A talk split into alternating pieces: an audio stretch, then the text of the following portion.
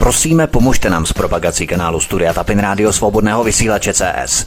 Pokud se vám tento nebo jiné pořady na tomto kanále líbí, klikněte na vaší obrazovce na tlačítko s nápisem Sdílet a vyberte sociální síť, na kterou pořád sdílíte. Jde o pouhých pár desítek sekund vašeho času. Děkujeme. Příjemný, krásný, dobrý večer, dámy a pánové, milí posluchači od mikrofonu svobodného vysílače a nebo na kanále Odyssey vás zdraví vítek. Vítám vás při poslechu druhého dílu z dvoudílného cyklu Největší izraelský špion v Americe.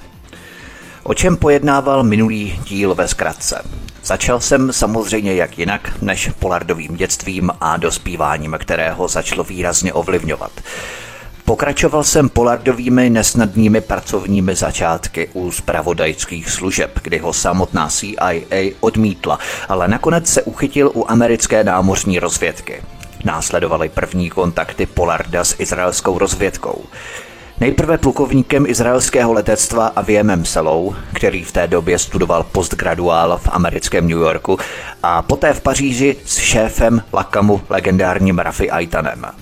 Předtím se Pollard potkal s novinářkou Annie Hendersonovou, se kterou se v Penátkách vzali. Podíval jsem se také na to, jak probíhalo předávání obrovských stohů dokumentů, které si od Polarda vyžádali jeho izraelští nadřízení. Nevyhnutelně všechno směrovalo k prozrazení a dopadení Polardových. Jak hledali podporu u izraelské ambasády, která je nakonec vyhodila do náruče čekající FBI na ulici, jsem se věnoval na konci minulého dílu. Následovala etapa Polardových ve vazbě, diplomatická roztržka Izraele s Amerikou a rozhovor Polarda s tehdejším dopisovatelem Jerusalem Postu Wolfem Blitzerem, což spečetilo jeho osud a rozzuřilo jeho obhájce i oblastního soudce Audrey Robinsona. Bylo to prostě porušení dohody. Právě tady jsme se v líčení Polardova případu zastavili, proto znovu otevřme fascinující a utajené historické archivy a pojďme pokračovat dál. A to v další kapitole, ve stejné kapitole, kterou jsme minule začali, označované jako Římská 1, teď jako Římská 2, soud a porušení dohody. Po téměř roce a půl stráveném ve federálním vězení byl Jonathan Pollard převezený na Washingtonský oblastní soud, kde se znovu setkal se svou ženou Annie na udělení trestu.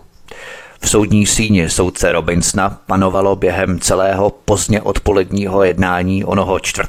března 1987 napětí. Soudce Audrey Robinson byl jedním z nejuznávanějších afroamerických soudců v District of Columbia.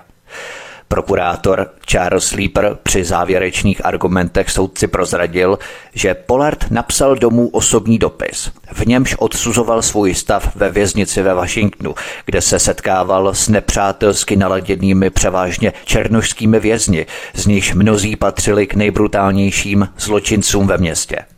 Ty Pollard v jeho dopise označil jako nejzdegenerovanější skupina podlidí schromážděných pod jednou střechou a označil je za negry tak si asi dokážeme představit, že tohle taky toho černožského soudce Audrey Robinsona asi nenadchlo a spíš ho to popudilo a nadzvedlo ho to za židle.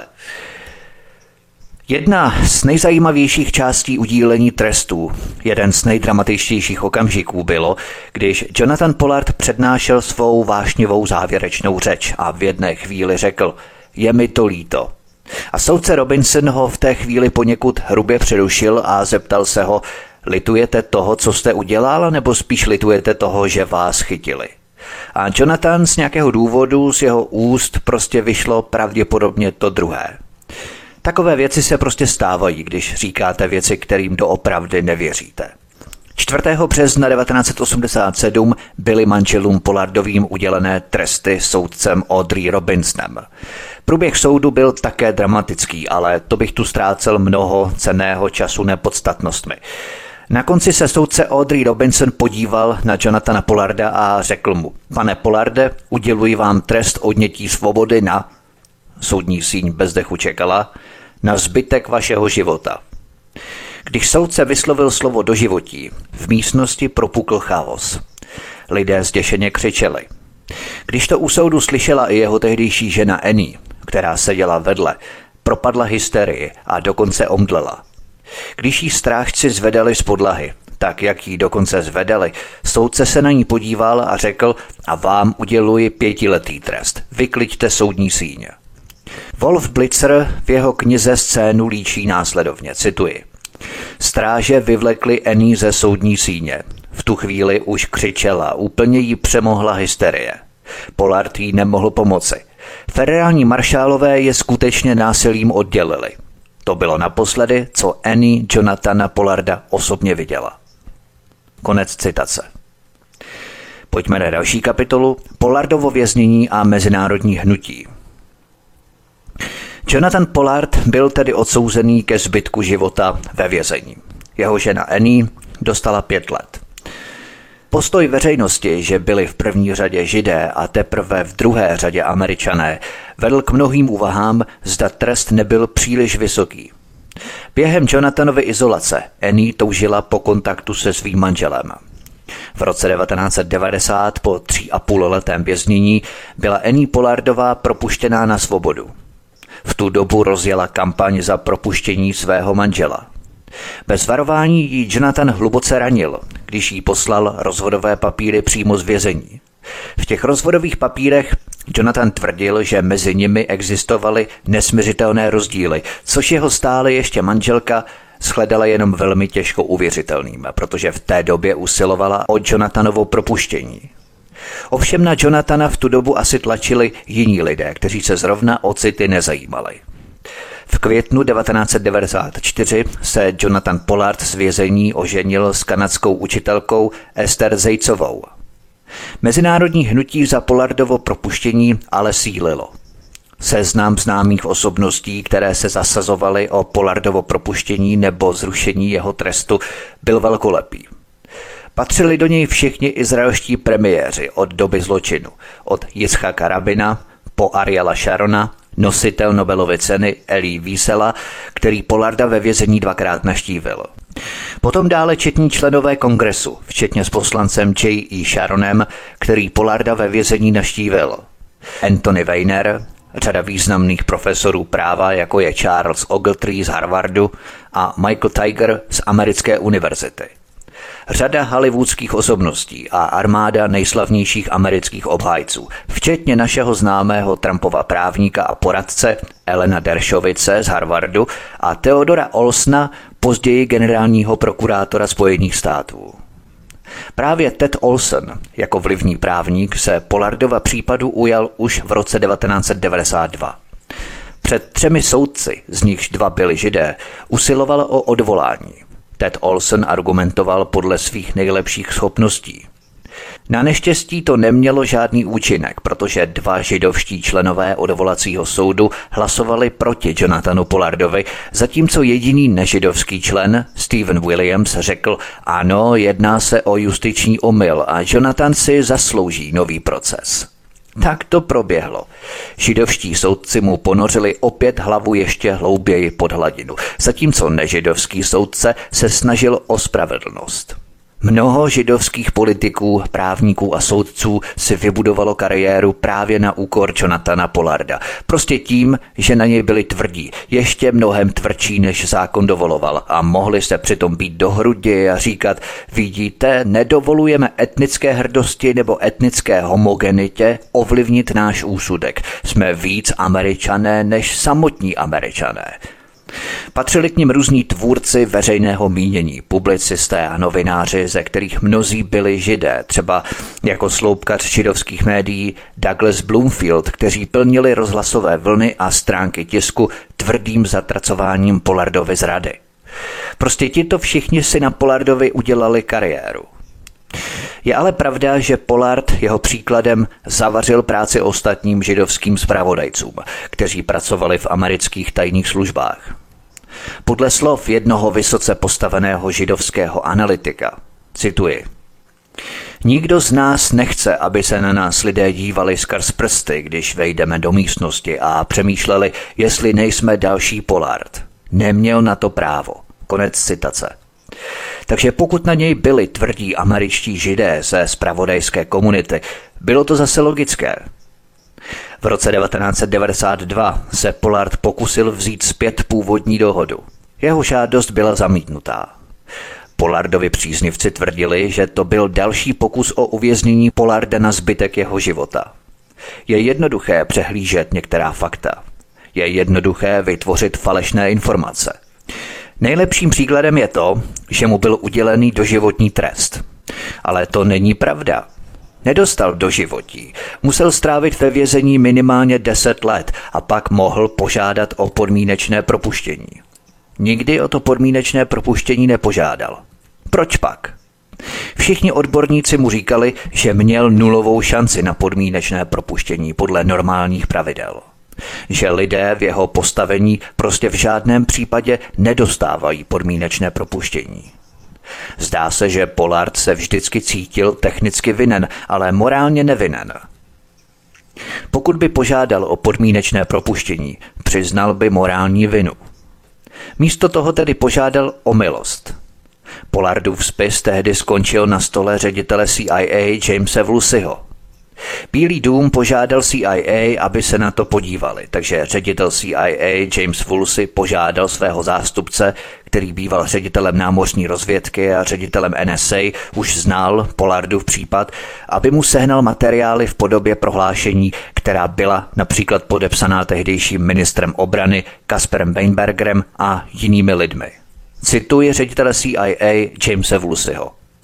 Ty materiály jsem všechny vyhodnotil. Trvalo mi několik hodin všechny ty materiály přečíst a pak jsem doporučil Bílému domu v klidu, aby milost neudělil. Tak jsem se rozhodl. Konec citace bývalého ředitele CIA Jamesa Woolseyho. Podle deníku New York Times v roce 1998, kdy prezident Bill Clinton předsedal mírovým jednáním na Blízkém východě, Další ředitel CIA George Tenet pohrozil, že odstoupí, pokud Clinton ustoupí izraelskému nátlaku a zahrne Polardovo propuštění do jakékoliv mírové dohody. V ten samý rok 1998 premiér Benjamin Netanyahu poprvé oficiálně přiznal prezidentu Clintonovi, že Pollard byl po celou dobu izraelským agentem, o kterého se starali vysocí úředníci Úřadu pro vědecké styky Izraele. Sedm bývalých amerických ministrů obrany rovněž podepsalo dopis proti omilostnění Polarda. Bill Clinton sice omilostnil jiné zločince, ale Jonathana Polarda nakonec neomilostnil. Izrael ale dál loboval za Polardovo propuštění. Je ale zajímavé, že někdejší ředitel CIA za Billa Clintona James Woolsey během let přehodnotil naprosto kategoricky své odmítání milosti pro Jonathana Pollarda. James Woolsey v dopise pro Wall Street Journal z roku 2012 poukázal na to, že z více než 50 odsouzených sovětských a čínských špionů dostali pouze dva doživotní tresty a oba dostali kratší dobu, než si Pollard už odseděl. Dále uvedl, že Pollard plně spolupracoval s americkou vládou, zavázal se, že nebude mít ze svého zločinu žádný prospěch a mnohokrát prý vyjádřil lítost nad tím, co udělal. Což je docela zajímavé přehodnocení vlastního postoje po letech samotným bývalým šéfem CIA Jamesem Bullsem, že? Pojďme na další kapitolu. Benjamin Netanyahu naštěvuje Polarda ve vězení. Po udělení trestu byli Jonathan a Annie Polardovi poslaní do různých vězení. Jonathan byl poslaný do věznice ve Springfieldu ve státě Missouri, kde byl umístěný do oddělení pro duševně choré. Každý, kdo viděl film Přelet nad kukačím hnízdem, musí být rozrušený takovou možností zneužívání. To je naprosto jasné. Poté, co přetrpěl víc než rok ve Springfieldu, byl Jonathan Pollard převezený na samotku v zařízení s maximální ostrahou. Byl převezený do Illinois do jednotky KV Marionu, kterou později Amnesty International a další skupiny prohlásili za jednotku s naprostou deprivací a krutostí a za místo vytvořené za účelem doslova mučit lidi. Pollard, uvězněný tři patra podzemí, musel čelit podmínkám totální deprivace. Nepochybuju o tom, že se ho snažili zlomit. To, jak s Pollardem zacházeli v Merionu, bylo podle některých zavržení hodné. Bylo to hluboko pod tím, jak by se mělo zacházet s jakoukoliv lidskou bytostí. Potom byl ale Jonathan Pollard převezený do federálního nápravného zařízení v Butneru, státu Severní Karolína. Federální nápravné zařízení v Batneru v severní Karolíně, zasazené do lesního a lučního areálu, se v ničem nepodobalo Alcatrazu nebo Altice. Batnerské ubytovací jednotky a dvůr jsou bez poskvrny upravené. Na celách nejsou žádné mříže, pouze ocelové dveře s malými okénky. Zaměstnanci věznice chápali, že drželi vysoce postaveného odsouzeného. K návštěvníkům se chovají mimořádně zdvořile a profesionálně v rámci středně střeženého zařízení. Nenechme se však mílit, jedná se přesto o věznici s vysokým režimem. Polardovi duševní schopnosti byly ostré jako břitva. Díky předplatnému mnoha novin a časopisů a neustálé pozornosti National Public Radio a CNN byl Pollard o světovém dění informovaný do poslední minuty – hltal knihy na nejrůznější témata.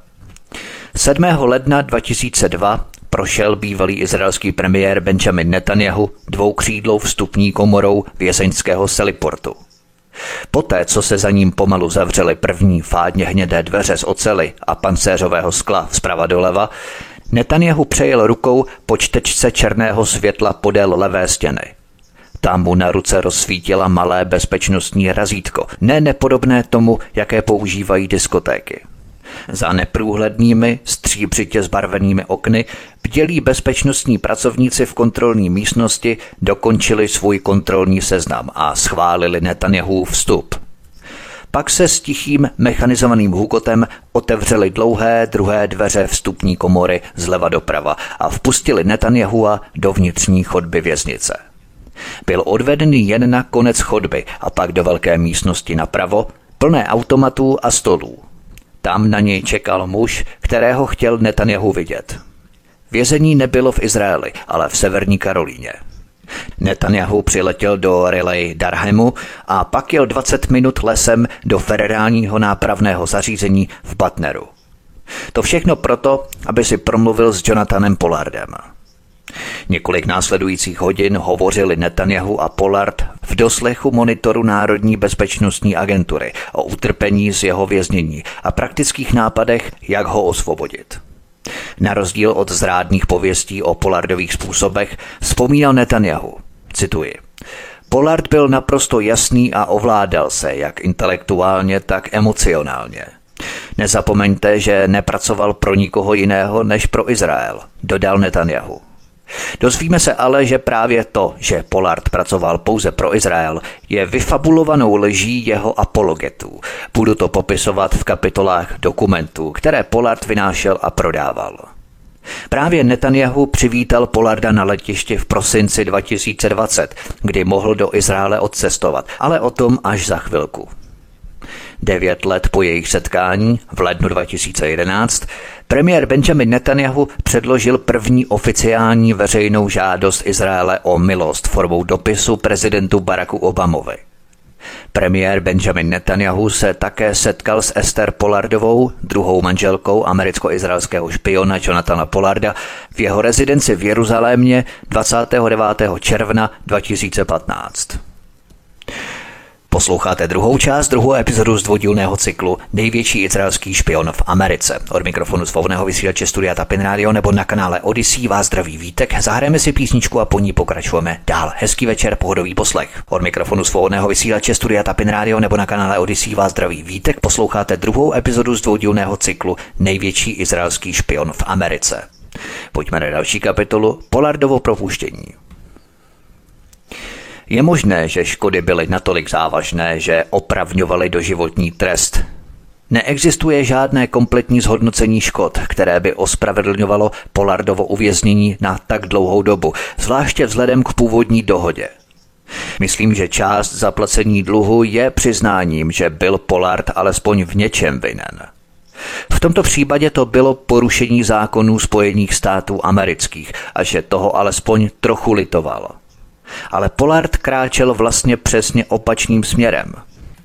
Věří stále, že všechny jeho činy jsou ospravedlnitelné.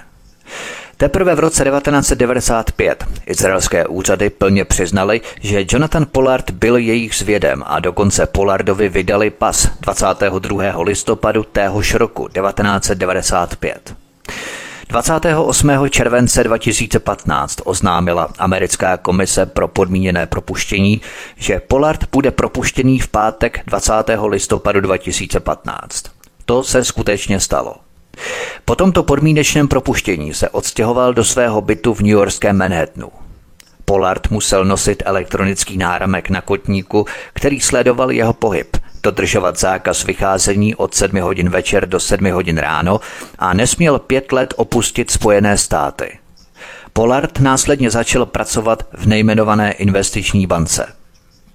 Spojil se se svou druhou ženou Esther, se kterou se seznámil a oženil během věznění v květnu 1994. Podle některých informací na Polarda čekala na bankovním účtu někde mimo Spojené státy více než milion dolarů, což představovalo jeho naschromážděné příjmy, které pro něj povinně uložila izraelská spravodajská služba Mossad jako kompenzaci za jeho zatčení a dobu strávenou ve vězení. Polardova první manželka Annie, která si také odpikávala trest odnětí svobody, rovněž zažalovala izraelskou vládu o očkodnění za bolest a utrpení, které jí po propuštění jejího bývalého manžela vznikly. Když mu tento zákaz vypršel v roce 2020, odletěl Jonathan Pollard do Izraele.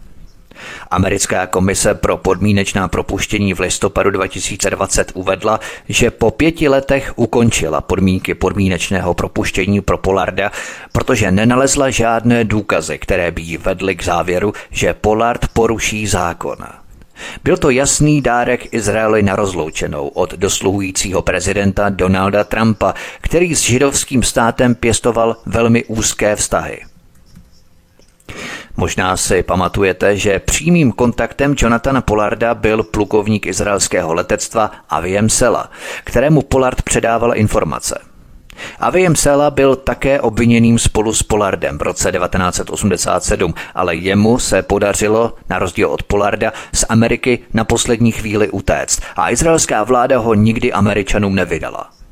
Avie Maselu, stejně jako Jonathana Pollarda, omilostnil kdo jiný než jeden z největších přátel Izraele, Donald Trump.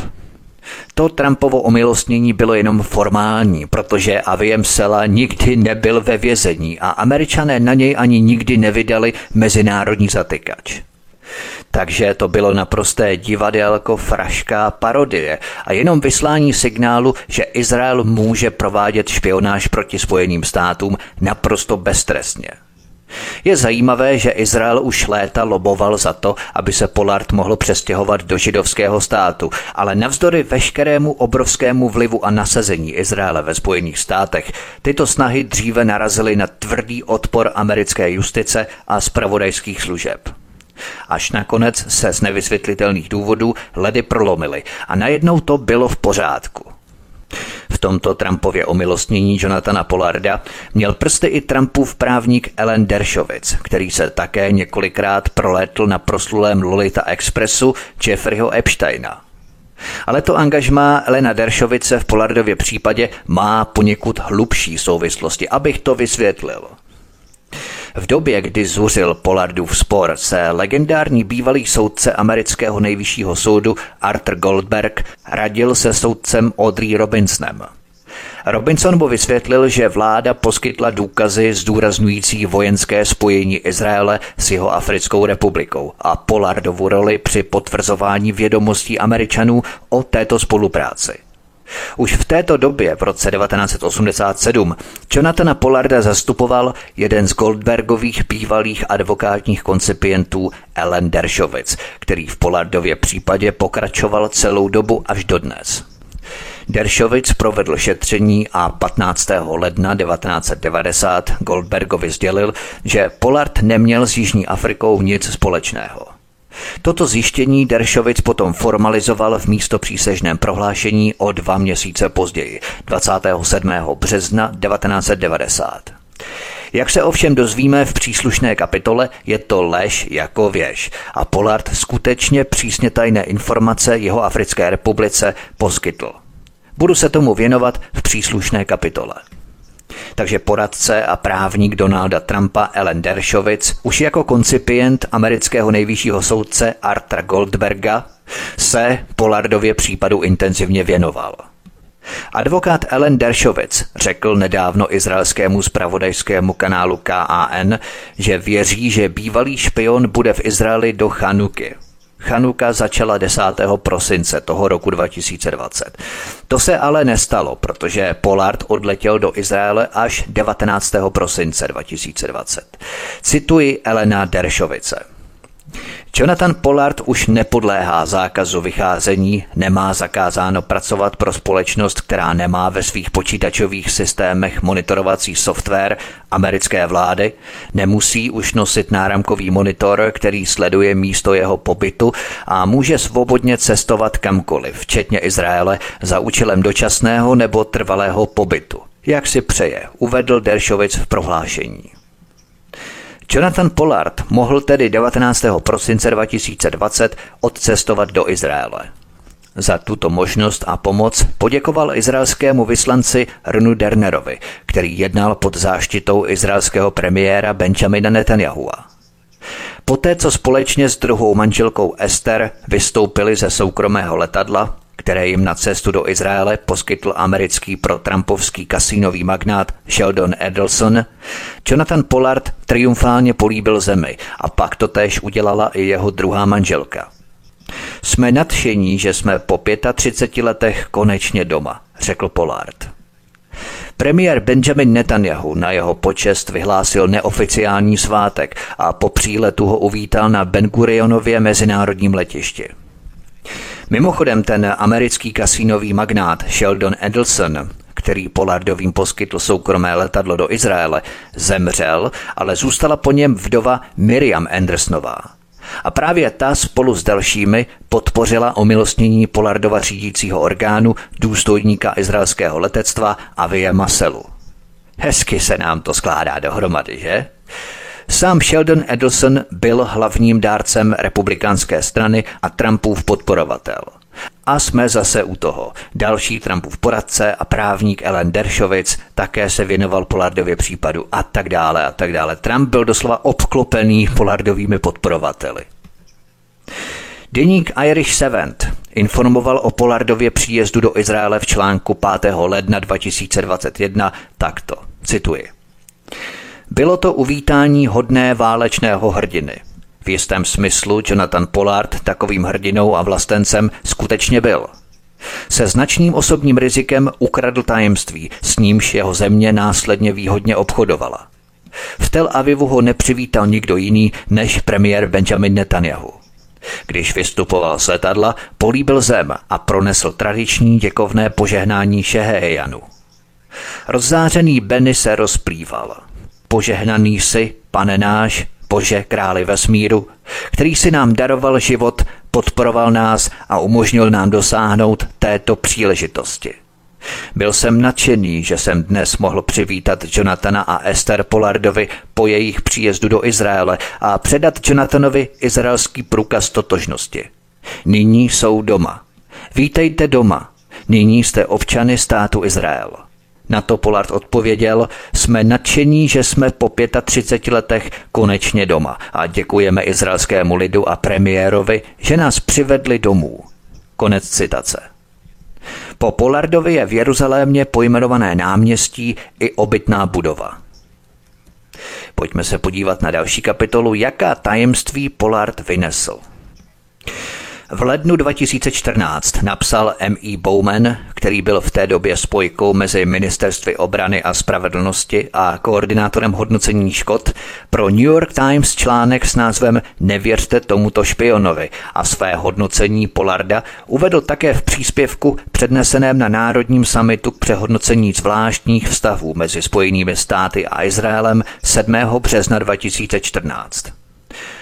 Bowman potvrdil jedinečné škody způsobené Polardem a poznamenal, že neexistoval žádný jiný americký špion, který by poskytl informace v takovém množství a kvalitě jako Jonathan Pollard. Pro ty, kdo narážejí na antisemitismus, aby odůvodnili své tvrzení, že s Pollardem bylo zacházeno nepřiměřeně přísně, Bowman poznamenává, že nešlo o běžný špionážní případ. Odsouzení bylo podle zvláštního zákona 18 US Code 194, který chrání informace týkající se, cituji, jaderných zbraní, vojenských kosmických lodí nebo satelitů, systémů včasného varování nebo jiných prostředků obrany nebo odvety proti útoku velkého rozsahu. Dále válečných plánů, komunikačních, spravodajských nebo kryptografických informací. Konec citace. Jinými slovy, informace, které by Spojené státy učinily zranitelnými vůči útoku nepřítele, nebo by omezily jejich schopnost reagovat. Jak víme, Pollard Izraelcům předal podrobné informace o ústředí Organizace pro osvobození Palestiny v Tunisku, ale předal jim také dokumenty o umístění a výrobní kapacitě iráckých a syrských továren na výrobu chemických zbraní, plány pravidelných operací Organizace pro osvobození Palestiny, sovětské dodávky zbraní do arabských států, nepřátelských vůči Izraeli, informace o sovětských stíhačkách nebo informace o pákistánských programech jaderných zbraní.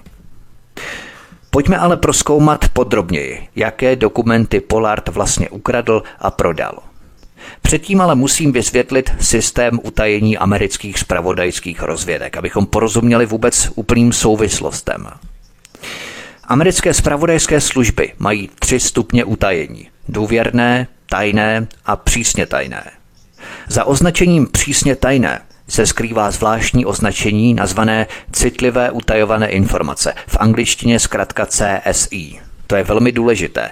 SCI totiž představuje nejvyšší stupeň utajení největších amerických spravodajských tajemství. SCI, které přesahuje dokonce i nejvyšší bezpečnostní prověrku, omezuje přístup k jednotlivým složkám pouze na ty, kteří je prokazatelně potřebují znát. Přidáním kódového slova k přísně tajnému SCI stupni utajení omezuje přístup nejen na osoby s prověrkou na stupeň přísně tajné, ale také na osoby s oprávněním pro konkrétní kódové slovo. Jako klíčový analytik v úřadu námořního spravodajství měl Pollard přístup k mnoha nejcitlivějším spravodajským projektům a denním kabelovým depeším SCI s více kódovými slovy. Podle prohlášení tehdejšího amerického ministra obrany Kaspra Weinbergera bylo Polardovým izraelským nadřízeným doručeno více než tisíc neredigovaných zpráv a kabelogramů, z nichž značný počet byl nejen přísně tajný, ale i citlivý na kódová slova. Tyto zprávy a telegramy obsahovaly odkazy na zdroje. Poskládáním těchto depeší dohromady mohl zahraniční zdroj teoreticky zúžit identitu konkrétních zahraničních zdrojů. Přesto dosud žádný americký spravodajský agent nebyl Polardovým prozrazením skutečně poškozený, jak připouštějí spravodajské zdroje. Skutečné poškození zdrojů je důležitým faktorem při posuzování škod. Jednoduše mnoho dokumentů, které Pollard předal Izraeli, byly originály, které obsahovaly podrobnosti o zdrojích a identifikaci amerických agentů v zahraničí, což je mohlo ohrozit na vyzrazení a logicky i na životě. To, že k tomu nedošlo, bylo jenom štěstí. Kromě toho, Pollard předal Izraelcům více než 800 neredigovaných zpráv a publikací. Na mnoha zprávách a publikacích, některé z nich měly desítky stran a obsahovaly satelitní snímky, se také objevovala výmluvná identifikace zdroje. Tyto publikace jsou obvykle redigované, aby byly chráněné zdroje a metody a teprve poté jsou sdílené se spravodajskými službami jiných zemí na základě výměny za požadované informace anebo jinou cenou pomoc. Přijímající země jsou povinné tyto informace chránit. Polardovo odhalení proto znamenalo, že Amerika ztratila páku na výměnu informací s izraelskými spravodajskými službami. Ještě důležitější však bylo, že Izrael byl podezřívaný z toho, že tyto informace znovu upravil a poté sám obchodoval s jinými spravodajskými službami na základě vlastních podmínek. Washingtonu vadilo, že jeho tajné informace už nebyly pod kontrolou Ameriky. Teoreticky mohli skončit kdekoliv, včetně Moskvy jako vyjednávací žeton, zatímco se Izrael snažil osvobodit sovětské židy. Jedním z největších skopírovaných dokumentů byl speciální sborník dokumentů americké spravodajské komunity, utajovaný jako tajný. Tento sborník dokumentů Izraelcům přesně popisoval, kolik informací Washington zatajoval podle izraelsko-americké dohody o sdílení zpravodajských informací z března 1982, která byla hluboce omezená poté, co Izrael bombardoval irácký jaderný reaktor Osirak. Mezi nejcitlivějšími materiály patřily zprávy z letecké průzkumné eskadry T2TVO 6. flotily s kódovým označením VQ2, která sídlila ve španělské základně Rota. Předmět předsunuté letky zněl Dodáváme našim silám kritické elektronické bojové informace kdykoliv a kdekoliv – v Polardově době VQ-2 nepřetržitě nasazovala letouny EA-3-B Sky Warriors a později letouny EP-3-E Ares pro elektronický odposlech ve Středomoří. VQ-2 poskytoval neocenitelné spravodajské informace během Jonkipurské války v roce 1973, evakuace Bejrutu v letech 1982 až 83 a amerického přesného nočního bombardování v Libii v dubnu 1986. O tomto americkém bombardování Libie z dubna 86 jsem hovořil v mé nedávné libijské trilogii. Poskytnutím neredigovaných depeší VQ2, které odhalovaly americké metody získávání informací o čase a místě, Pollard umožnil Izraeli prakticky sledovat vlastní americké spravodajské kapacity ve Středomoří a dokonce i nad samotným Izraelem. To mělo zásadní význam při izraelském bombardování ústředí Organizace pro osvobození Palestiny v Tunisu v listopadu 1985 pod krycím názvem Operace Dřevěná noha, které záviselo na tom, že se izraelské letouny F-15 vyhnuly americkým a arabským odposlouchávacím stanovištím nad severní Afrikou. Posloucháte druhou část, druhou epizodu z dvoudílného cyklu Největší izraelský špion v Americe. Od mikrofonu svobodného vysílače Studia Tapin Radio nebo na kanále Odyssey vás zdraví Vítek. Zahrajeme si písničku a po ní pokračujeme dál. Hezký večer, pohodový poslech. Od mikrofonu svobodného vysílače Studia Tapin Radio nebo na kanále Odyssey vás zdraví Vítek. Posloucháte druhou epizodu z dvoudílného cyklu Největší izraelský špion v Americe. Součástí Polardových dokumentů byl také masivní desetisvazkový manuál Rasin pro Izrael – RASIN je zkratka pro Radio and Signal Intelligence, rádiové a signální zpravodajství. Tato drahocená příručka je mezi americkými zpravodajci známá jako takzvaná Bible. Příručka RASIN totiž podrobně popisuje celosvětový profil amerického odposlechu, frekvenci po frekvenci, zdroj po zdroji, geografický výsek po geografickém výseku. Rasin byl v podstatě kompletní plán amerického signálního spravodajství. Zmiňuji to proto, že jsem o signálním spravodajství kompletně hovořil v mém dvoudílném dokumentu Špionáž západních rozvědek, který také rozhodně doporučuji k poslechu. Jinými slovy, Rasin byl prostě průvodcem fyzickými parametry každého rádiového signálu, který americká NSA zachycovala. Průvodce tím, jak NSA sledovala vojenskou komunikaci, a to nejen izraelskou, ale všech zemí, včetně Sovětského svazu. Rasin měl deset svazků a Pollard dal svým izraelským nadřízeným každou jeho stránku.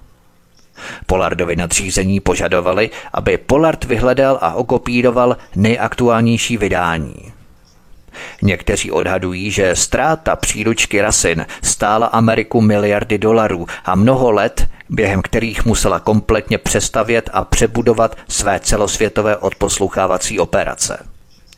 Na tomhle všem si můžeme vyprojektovat a představit skutečný dosah špionských aktivit Jonathana Polarda, že se vůbec nejednalo o pár nějakých dokumentů, ale on skutečně zasáhl srdce amerických rozvědek a proto ředitelé CIA James Woolsey a George Tenet chtěli, aby schnil ve vězení, než tedy James Woolsey své stanovisko přehodnotil.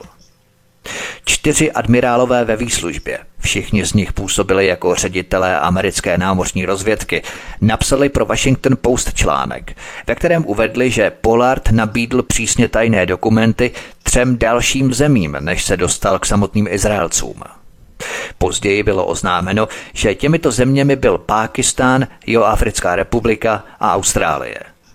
Někteří tvrdí, že se američané jen snažili pošpinit Polarda zvětšením toho seznamu, ale pojďme si to detailně rozebrat. Pojďme se podívat na další z kapitol Jihoafrická republika. Zmínil jsem šetření tehdejšího koncipienta amerického nejvyššího soudce Artura Goldberga. Tím koncipientem tehdy byl Ellen Dershowitz, pozdější právník a poradce Donalda Trumpa, který provedl šetření a 15. ledna 1990 uvedl, že Pollard neměl s jeho Africkou republikou nic společného. Jenže Vyšetřovatel námořní vyšetřovací služby Ronald Olive tvrdil, že Pollard předával utajované informace do jeho Africké republiky. Byly to tedy jednoznačné důkazy plynoucí z vyšetřování. Žádné špinění Polarda to nebylo. Další kapitola Pákistána. Snad nejodvážnější ze všeho bylo, že se Pollard pokusil přesvědčit jednoho novináře, aby mu pomohl prodat přísně tajné materiály do Pákistánu. Olive vypráví, jak novinář odmítl a Pollard novináři řekl, no můžeme to někomu prodat. Pollard přiznal, že se mu nezávisle podařilo předat přísně tajný dokument pákistánskému diplomatovi, který Pollarda následně odmítl. Vyšetřovatel námořní vyšetřovací služby Ronald Olive také tvrdil, že prostřednictvím třetí osoby se Pollard několikrát pokusil prodat utajované informace Pákistánu. Také nezvratné a nespochybnitelné důkazy. Další kapitola Austrálie. Totiž samotné australské úřady ještě během Polardova procesu oznámili Polardovo vyzrazení utajovaných amerických dokumentů jednomu ze svých agentů, důstojníkovi australského královského námořnictva, který byl zapojený do programu výměny personálu námořnictva mezi Amerikou a Austrálií. Australský důstojník, znepokojený tím, že mu Pollard opakovaně vyzrazoval údaje opatřené doložkou zákaz přístupu cizích osob, oznámil tuto indiskreci svému velení, kterého následně odvolalo z jeho pozice v Americe. Australné se totiž obávali, že by tato odhalení mohla být součástí lsti CIA. Další kapitola Sovětský svaz. Četné spravodajské zprávy o sovětských raketových systémech, které Pollard dodal, odhalovaly způsob, jakým Amerika analyzovala sovětské zbraně.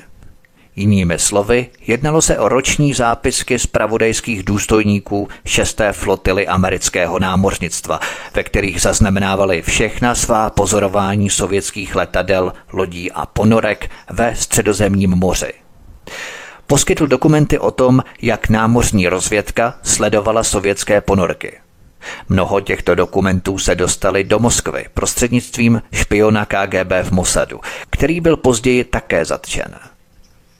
Možná ale samotní izraelští představitelé předali Sovětskému svazu tyto dokumenty výměnou za to, že umožní většímu počtu židů emigrovat do Izraele. Mezi důstojníky z pravodajské komunity takové podezření skutečně vyvstalo, ale samozřejmě nikdo nemá konkrétní důkazy, že tomu tak opravdu bylo.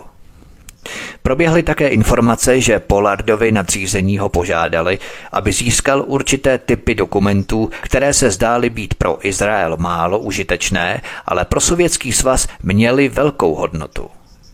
Jak jsem zmínil, Pollard také poskytl Izraelcům příručku pro notaci rádiových signálů, která obsahovala podrobnosti o tom, jak Spojené státy schromažďovaly zpravodajské informace o signálech a také známé parametry systémů používaných Sovětským svazem. Tyto informace by protivníkovi umožnili vyhnout se sběru americkými rozluštiteli kódů a pokud by se dostali do rukou sofistikovaného protivníka, jako byli Sověti, umožnili by dokonce proniknout do amerických systémů. Bývalý ředitel CIA William Casey a další se domnívali, že Izraelci poskytli Sovětskému svazu alespoň část ukradených informací výměnou za urychlenou imigraci ruských židů jak jsem před chvilkou zmínil. Pojďme na další kapitolu Čína.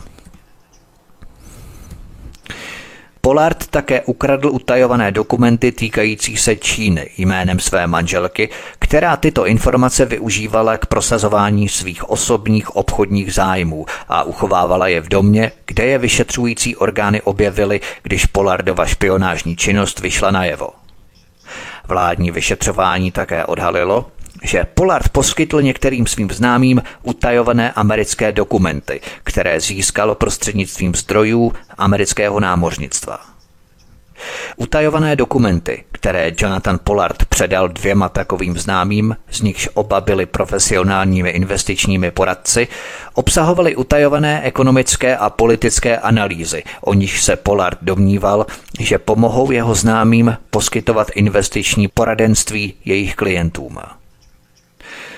Pollard sice připustil, že ačkoliv za neoprávněné předání utajovaných informací výše uvedeným známým nedostal zaplaceno, doufal, že bude nakonec odměněný prostřednictvím obchodních příležitostí, které by tyto osoby mohly Pollardovi zprostředkovat, až nakonec opustí svou pozici u amerického námořnictva. Ve skutečnosti byl Pollard v době, kdy jim poskytl utajované informace, zapojený sám do probíhajícího obchodního podniku se dvěma z těchto známých. Pollard se dokonce také přiznal k tomu, že se pokusil naverbovat bývalého spolubydlícího z vysoké školy, aby spehoval pro Izrael a vydělával 2000 až 3000 dolarů měsíčně. Pojďme na další kapitolu Afgánští mučahedíni. Jednou z hlavních osob, která hrála v Polardově špionáži významnou roli, byl novinář Kurt Lobek. Po odsouzení za předání šeků v Novém Mexiku v roce 1977 si odseděl sedm měsíců ve vězení, ale v roce 1985 už měl Lobek smlouvu s večerními zprávami CBS. Lobek přiznal, že byl připravený v případě potřeby vypovídat o své účasti na Polardově neúspěšné snaze zprostředkovat v roce 1985 prodej zbraní pro povstalce v afgánské válce. Na jedné schůzce se zahraničním diplomatem se Pollard podle Lobeka vydával za vysoce postaveného pracovníka CIA. Lobek, který byl v té době hlavním zpravodajem CBS na bojišti v afgánské válce, uvedl, že Pollard jemu a tím i CBS poskytl velké množství tajných amerických dokumentů týkajících se této války. Řekl také, že Pollard s ním nikdy nemluvil o Izraeli ani nenaznačil žádné zvláštní city k tomuto státu. Nikdy jsem od Jaye neslyšel nic politického, dodal Lobek, kromě toho, že se snažil vystupovat jako Reganovec. O Izraeli nepadlo ani slovo. Jayovým jediným zájmem bylo vydělat spoustu peněz, dodal Lobek. Vládní obvinění proti Polardovi zahrnovalo i další jeho neúspěšné pokusy o zprostředkování obchodů se zbraněmi s jeho Africkou republikou, Argentinou, Tchajvanem, Pákistánem a Iránem. Jak vidíme, Pollard rozhodně nebyl žádné sentimentální nebo altruistické nevinátko. Pojďme se podívat na další kapitolu Pollard a antisemitismus. Někteří se přeli o tom, že Jonathan Pollard byl potrestaný neprávem ne proto, že špehoval, ale protože špehoval pro Izrael. Měli za to, že Jonathan Pollard byl obětí bezpráví a dodávali, že pokud by Pollard nebyl žid a nešpehoval by pro židovský stát, nedostal by takový trest, jaký dostal. Je to klasická výmluva na antisemitismus, který židé využívají jako kladivo a štít proti jakékoliv kritice nebo obvinění. Vy nás nemáte rádi, protože jsme židé a vy jste antisemiti. Na tomto místě teď právě ocituji definici antisemitismu podle International Holocaust Remembrance Association. Cituji. Antisemitismus je určité vnímání židů, které se může projevovat nenávistí vůči nim – Rétorické a fyzické projevy antisemitismu jsou namířené proti židovským nebo nežidovským osobám nebo jejich majetku, proti institucím židovské komunity a náboženským institucím. Konec citace. Jinými slovy, jakákoliv kritika židů je považovaná za antisemitismus. Toto dogma nebo paradigma se snažili ukotvit v mentalitě uvažování západního světa. Tato směšně vágní definice má zjevně za cíl ukončit svobodné vyjadřování o židovské politické moci a způsobu, jakým židé ovládají západní politiku ve prospěch Izraele. O čem se nesmí diskutovat, to nelze přece spochybnit ani kritizovat, což je přesně způsob, jakým organizované židovstvo chce, aby se věci měly. Tento mentální štít strachu kritizovat židy se pěstuje v hlavách světových národů od druhé světové války. Podobný mentální štít nebo kladivo na své kritiky, oponenty, využívají třeba i čeští cikáni, kdykoliv je kritizujete. Zkuste kritizovat cikány. Okamžitě budete rasisti a extrémisté. Jsou to takzvané privilegované menšiny, které se snaží vystavět kolem svých etnik obrané hradby proti jakékoliv kritice. Když se někdo k těm hradbám jenom přiblíží, vystřelí po něm šípy antisemitismu, rasismu nebo extrémismu. Je to takový mediální trik na mentální psychomanipulativní úrovni, který bychom měli umět pojmenovat a začít s ním technicky pracovat, jinak se z té naprogramované obavy nikdy nevymaníme. Bohužel tato definice antisemitismu se ukotvuje a institucionalizuje. Už v roce 2005 přijalo monitorovací středisko Evropské unie pro rasismus a xenofobii, dnes Agentura Evropské unie pro základní práva, pracovní definici antisemitismu, která se stala standardní definicí používanou po celém světě, včetně Evropského parlamentu, britské College of Policing, amerického ministerstva zahraničí, amerického senátu a 31 zemí združených v Mezinárodní alianci pro připomínání holokaustu. V roce 2016 se vlivný výbor pro vnitřní záležitosti dolní sněmovny připojil k dlouhodobé výzvě organizace Campaign Against Antisemitism, aby britská vláda a všechny její agentury a všechny politické strany oficiálně přijali mezinárodní definici antisemitismu. Načež britská vláda tuto definici oficiálně přijala. Jinými slovy, Tisíce právních a legislativních odborníků si přečetli definici International Holocaust Remembrance Association a nereagovali na ní nedůvěřivým smíchem, ale výkřiky slyšíme a posloucháme. Pro všechny rozumné a objektivní lidi však tato definice odhaluje organizovanou židovskou komunitu jako nesměřitelné nepřátelé nejen svobody slova, ale i samotných pojmů pravda a objektivní realita.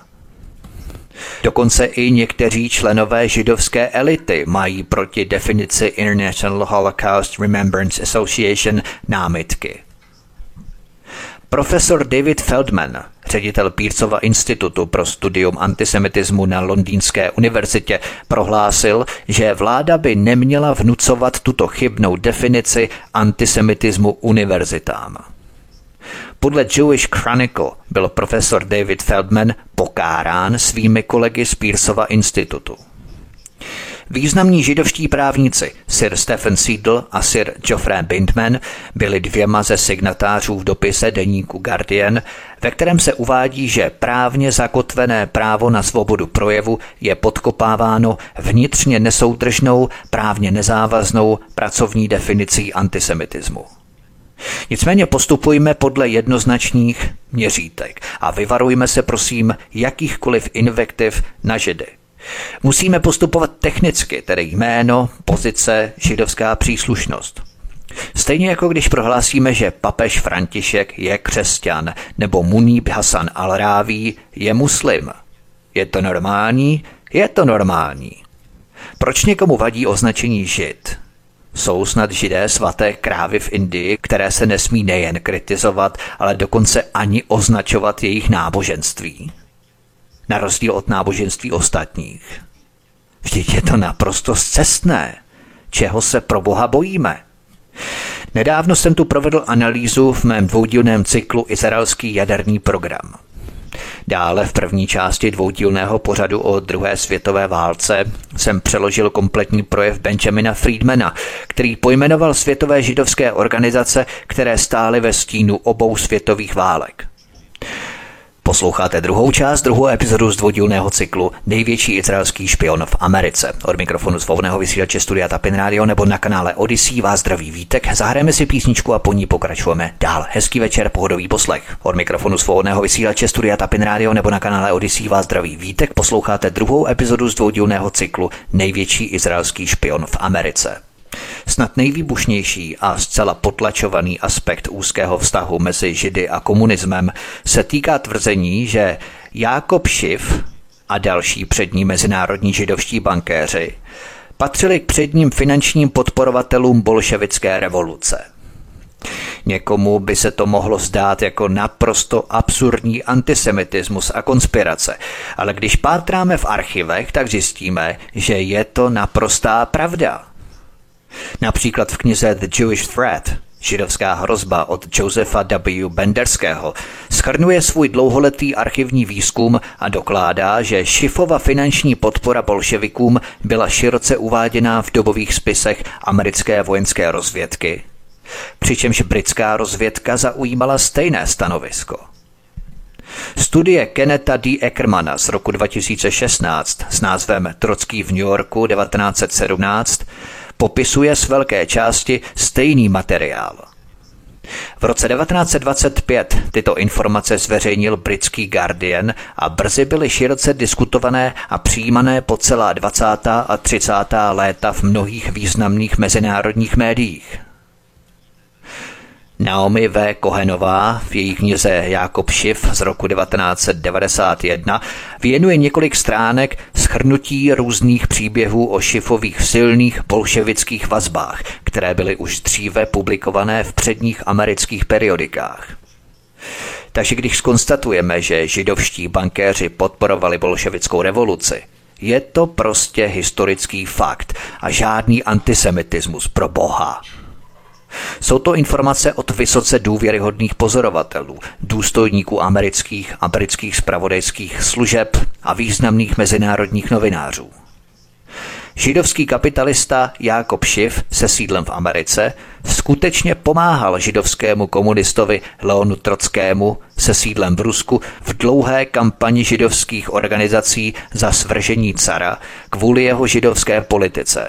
Je to prostě normální. V různých prostředích židé sledují různé strategie, aby dosáhli vele důležitého cíle, co je pro židy nejlepší. A k tomu použili třeba i Jonathana Polarda. Schromažďoval takové informace, které židé v Izraeli potřebovali k hájení svých domácích strategií a zájmů.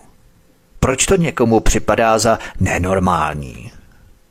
Setřeme ten neprůhledný pel a hodnoťme tyto informace bez emocí a hlavně beze strachu z vágního označování za antisemitismus. Hodnoťme a posuzujme technicky, bez jakýchkoliv invektiv a animozit, jen jako objektivní fakta. Pojďme se podívat na další kapitolu Statečný Izrael proti hordě Arabů. Populární vyprávění o statečném malém Izraeli, který vítězí nad hordami krvelačních Arabů, se zmocnilo západní představivosti, přestože je téměř v každém detailu zjevně nepravdivé. Tento narrativ se zmocnil i mysli Jonathana Polarda. Největším úspěchem Izraele je ovšem něco jiného. Je to jeho schopnost nechat věci zmizet. Všechno začalo v červnu 1967, kdy Izrael zaútočil na USS Liberty, lehce vyzbrojenou, ale dobře identifikovatelnou americkou námořní loď, plující v mezinárodních vodách pod velkou americkou vlajkou. Izraelské stíhací bombardéry a torpédové čluny se snažili loď potopit a zničit záchranné čluny, aby nikdo neunikl. Při tomto střetu zahynulo 34 amerických vojáků a dalších 171 bylo zraněno, než se hrdinou obranou posádky podařilo americké plavidlo zachránit. Prezident Lyndon Johnson, který prohlásil, že raději uvidí loď potopenou, než aby uvedl do rozpaků svého přítele Izrael, zahájil utajování této operace, které trvá až dodnes. Neexistoval žádný legitimní soud, který by útok vyšetřil a když kapitán lodi obdržel za své hrdinství medaili cti, byla mu udělená tajně ve Washingtonském námořním dvoře, nikoli v otevřeně v Bílém domě. Izrael a zástup jeho apologetů rozhodně vědí, jak případné trapasy zahladit a zamaskovat. Na tomto příkladě jsem chtěl jenom demonstrovat vliv Izraele v Americe, v jehož pozadí stál i Jonathan Pollard. A samozřejmě to zdaleka není pouze v Americe. V Británii napsal bývalý ministr zahraničí Sir Ellen Duncan paměti, v níž obvinuje pro izraelské lobbysty z nejodpornějšího vměšování do britské politiky a zároveň z překrucování zahraniční politiky země na Blízkém východě ve prospěch židovského státu. Ellen Duncan také tvrdil, že konzervativní přátelé Izraele se rozzuřili a zablokovali mu možnost stát se ministrem pro Blízký východ na ministerstvu zahraničí. Ellen Duncan byl dlouho hlavním terčem izraelské lobby. V roce 2017 odhalil dokument Al Jazeera manévry pro izraelských skupin – které spolupracovaly s izraelským velvyslanectvím v Londýně s cílem sundat Duncana a také předsedu lejbristické strany Jeremyho Corbina. Podle Elena Duncana, konzervativní organizace Přátelé Izraele, která otevřeně prosazuje zájmy cizí země, úspěšně prosazovala Netanyahův pohled na izraelskou politiku do britské zahraniční politiky. Duncanova kniha vyšla v době, kdy se objevila další zpráva o tom, jak skupina nazvaná Britští právníci pro Izrael, jednající jménem izraelské vlády, a teď dobře poslouchejte, pozměňovala materiály obsažené v učebnicích pro střední školy. Podle prohlášení společnosti Pearson, největšího vydavatele školních učebnic ve Velké Británii, společnost pozastavila vydávání dvou učebnic v reakci na osmistránkovou zprávu, kterou vypracovali odborníci na Blízký východ, profesoři John Chelcraft a James Wickins a která zjistila stovky změn v učebnicích, které v drtivé většině upřednostňují izraelský narrativ a odstraňují nebo nahrazují pasáže podporující palestinský narrativ. Takže kdo nám tady přepisuje školní učebnice, kdo pak to jenom může být? Raději to ani nevyslovujme, aby nás někdo neobvinil z antisemitismu. V těchto případech je to ale černé na bílém, certifikované autorizované informace, dokonce od bývalého britského ministra zahraničí Elena Damkena. Co více ještě chceme? Britové samozřejmě historicky velmi dobře věděli, co jsou židé zač už od Belfortské deklarace z roku 1923 a věděli, jaké teroristické útoky židé páchali ve 40. letech, když Palestina byla stále v mandátním držení Británie. To všechno jsem probídal v prvním díle mého pořadu Izraelský jaderný program. Jonathan Pollard byl jedním z koleček, které umožňovalo Izraeli vykonávat svou agendu strategie a zájmů. Pojďme na poslední kapitolu závěr. Vysocí spravodajští důstojníci a úředníci, kteří se podíleli na vyhodnocování škod, které Pollard způsobil, se shodují na tom, že Pollard byl nejškodlivějším špionem od dob, kdy Rosenbergova špionážní skupina vyzradila ve 40. letech minulého století Sovětům americká jaderná tajemství. Shodli se také na tom, že Pollard odhalil celé systémy sběru zpravodajských informací a odstrašování, které musely být znovu vytvořené nebo opuštěné za cenu mnohých miliard dolarů. V neposlední řadě se shodli na tom, že Pollard, který nikdy neprojevil skutečnou lítost nad tím, co udělal, by nikdy neměl být propuštěný z vězení. Každopádně i po propuštění si myslím, že Jonathan Pollard bude vnímaný jako nešťastný člověk, který se pokusil udělat něco, o čem věřil, že to z něho udělá hrdinu, zatímco se ukázalo, že to byla velmi špatná volba. Pollard udělal to, co udělal a nic hrdinského to rozhodně nebylo. Ovšem všichni věděli, že pokud by zemřel ve vězení, pak by to z něj toho hrdinu a mučedníka udělalo. Proto také myslím, nejenom proto, ale také myslím, že byl kvůli tomu i v roce 2015 podmínečně propuštěný a po pěti letech mohl odletět do Izraele. Tento pořad o Jonathanu Pollardovi skončím jeho vlastními slovy, které pronesl v jednom z jeho rozhovorů z vězení předtím, než byl propuštěný. Za posledních 17 let jsem se toho strašně moc naučil. Dost jsem vyrostl. Naučil jsem se celý pojem důsledků. Mým jediným zájmem, až a jestli se vůbec dostanu ven, je vést co nejproduktivnější život. Rád bych to nechal za sebou. Tenhle případ a všechno, co s ním souvisí, je pro mě zdrojem nefalšované, bezvýhradné hrůzy. Nemám v úmyslu psát knihu, poskytovat rozhovory o spravodajských záležitostech nebo útočit na ty, kteří neuspěli s urychlením mého propuštění. Po mém propuštění, pokračuje Pollard, je celý tento případ a vše, co s ním souvisí, z mého pohledu poslán na smytiště dějin. Můj život byl zcela zničený. Lidé, které mám rád a na kterých mi záleží, byli zničení. Pro mě je to kryptonit. Raději budu jíst prach Izraele jako žebrák a budu se svou ženou, než abych pokračoval v této strašné existenci, kterou nyní trpím. Jsem velmi malá osoba v průběhu židovských dějin. V průběhu existence našeho národa jsem pouhý střípek na obrazovce radaru. Konec citace. Jonathan Pollard byl tedy v roce 2015 podmínečně propuštěný a v roce 2020 odletěl do Izraele. Tím jeho příběh skončil. Pollard v naději, že nové americké administrativě vrazí trn do paty, vyzval v článku z 26. března 2021 všechny židy, kteří v současnosti mají národní bezpečnostní prověrku, aby špehovali ve prospěch Izraele. Změnil se tedy Jonathan Pollard? Odpověď zní vůbec ne.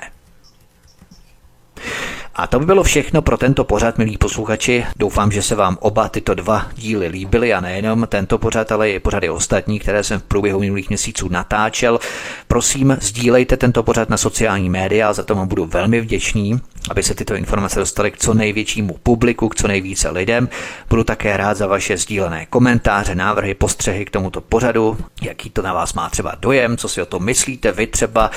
Můžeme diskutovat všichni společně, pokud máte třeba i další informace jsem s nimi, budu nesmírně dát, protože informace mají dnes v tomto století cenu opravdového zlata. Tak, to by bylo všechno. Já vám děkuji, zaregistrujte se prosím na kanál Odyssey. Tady klikněte na tlačítko odebírat v rámci tohoto kanálu a také prosím zapnout upozornění, to znamená zvoneček, takový zvoneček, který máte, abyste nezmeškali i další pořady na tomto kanále Studia Tapin Rádio Svobodného vysílače.